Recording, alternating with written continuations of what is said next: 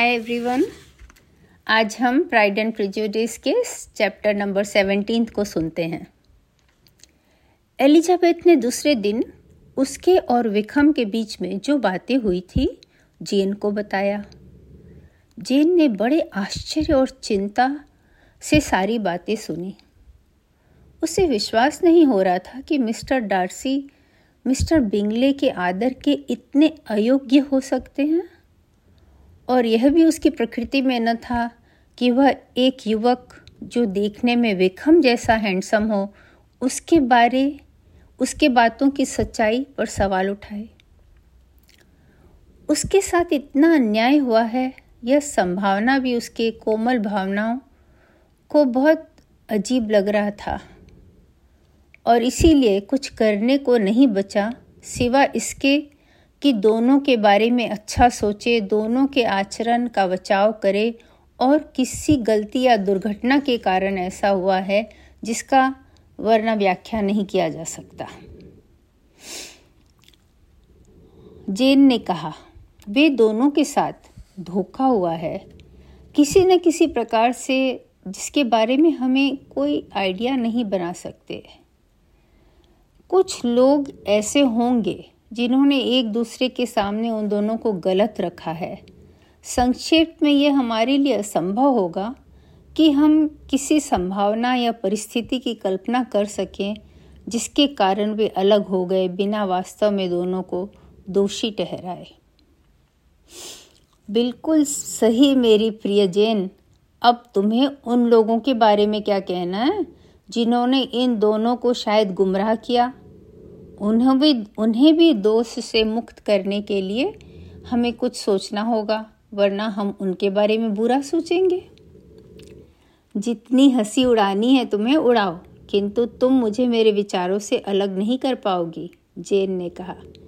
मेरी प्रिय लीजी, जरा सोचो, यह मिस्टर डार्सी को कितने शर्मनाक स्थिति में दिखाता है कि मिस्टर डार्सी अपने पिता के पसंदीदा व्यक्ति से ऐसा व्यवहार करें, जिसको उनके पिता ने सहारा देने का निश्चय किया था?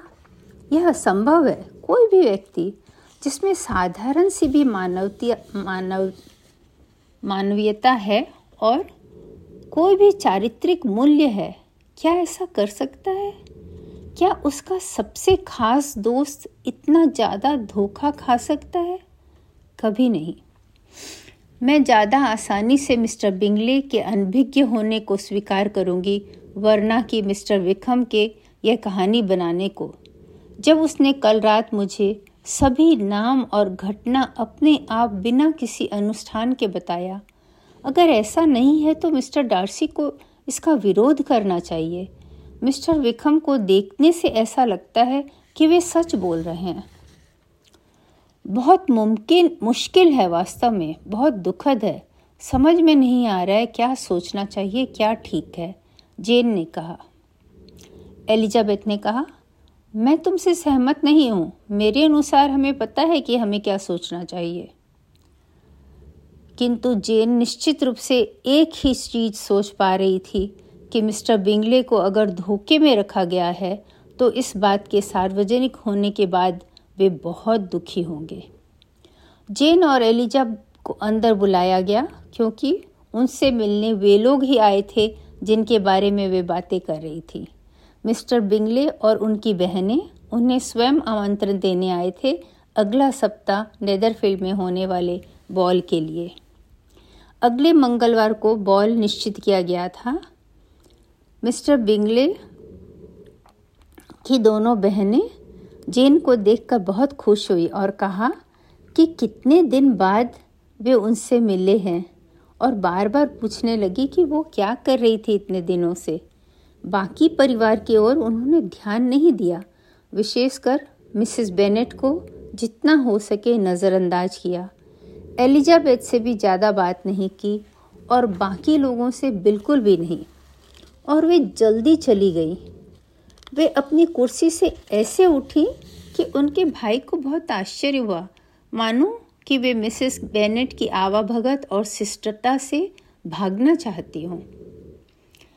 नेदरफील्ड में बॉल होने की बात से सभी महिलाएँ खुश थीं। मिसेस बेनेट ने सोचा कि यह बॉल उनकी बड़ी बेटी जेन के ठीक हो जाने की खुशी में दिया जा रहा है और उन्हें इस बात की बेहद खुशी थी कि मिस्टर बिंगले खुद कार्ड देने आए थे। वरन जैसे कि इस अवसर पे भेजा जाता है। जेन खुश थी, एक सुंदर शाम की कल्पना करके जो वह उन दोनों बहनों और उनके भाई के साथ बिताएगी।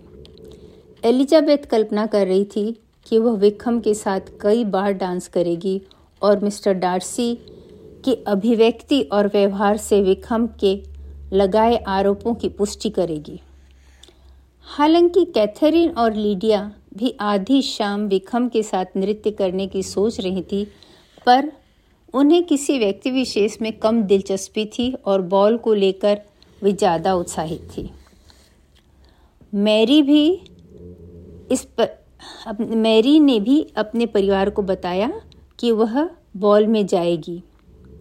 मैरी की सोच यह थी कि वह सुबह का सारा समय अपने पढ़ाई में व्यतीत करेगी और उसे ज़्यादा बलिदान नहीं करना पड़ेगा शाम को सामाजिक कार्यक्रम में जाने के लिए।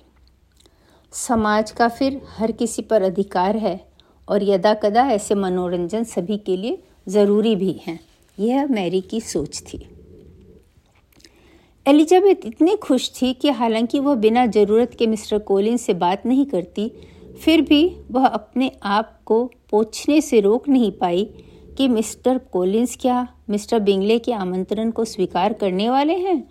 क्या उनके लिए यह उचित होगा? उससे बहुत आश्चर्य हुआ कि मिस्टर कोलिन को जरा भी संदेह नहीं है कि यह शायद उनके लिए उचित न हो। उन्हें लेडी कैथरीन डी बॉग या आग बिशप के नृत्य के प्रोग्राम में आने के कारण फटकार मिलने की कोई चिंता नहीं है। मैं इसके औचित्य के बारे में नहीं सोचता। जबकि यह बॉल एक चरित्रवान युवक के दिया दिए के द्वारा दिया जा रहा है और सभी इज्जतदार लोगों को बुलाया जा रहा है। तो उसमें कुछ बुरा कैसे हो सकता है?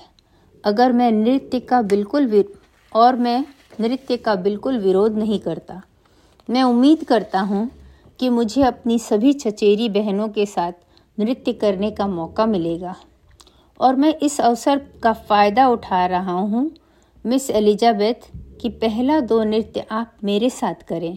मुझे विश्वास है मेरी कज़िन जेन इसे अपना अनादर नहीं मानेंगी और सही कारण समझ पाएँगी। एलिजाबेथ बिल्कुल आश्चर्यचकित रह गई।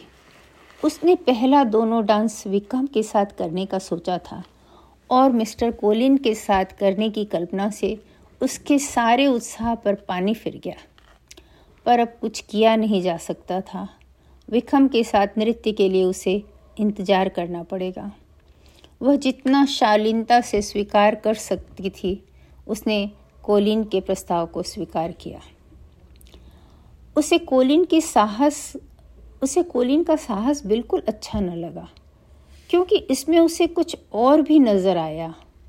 उसे पहली बार ऐसा लगा कि उसकी बहनों में कोलिंस ने उसे हंसफोर्ड की मालकिन होने के लिए और रोजिंग्स में जब दूसरे सदस्यों की कमी हो तो क्वेड्रिल टेबल में मदद करने के लिए चुना है।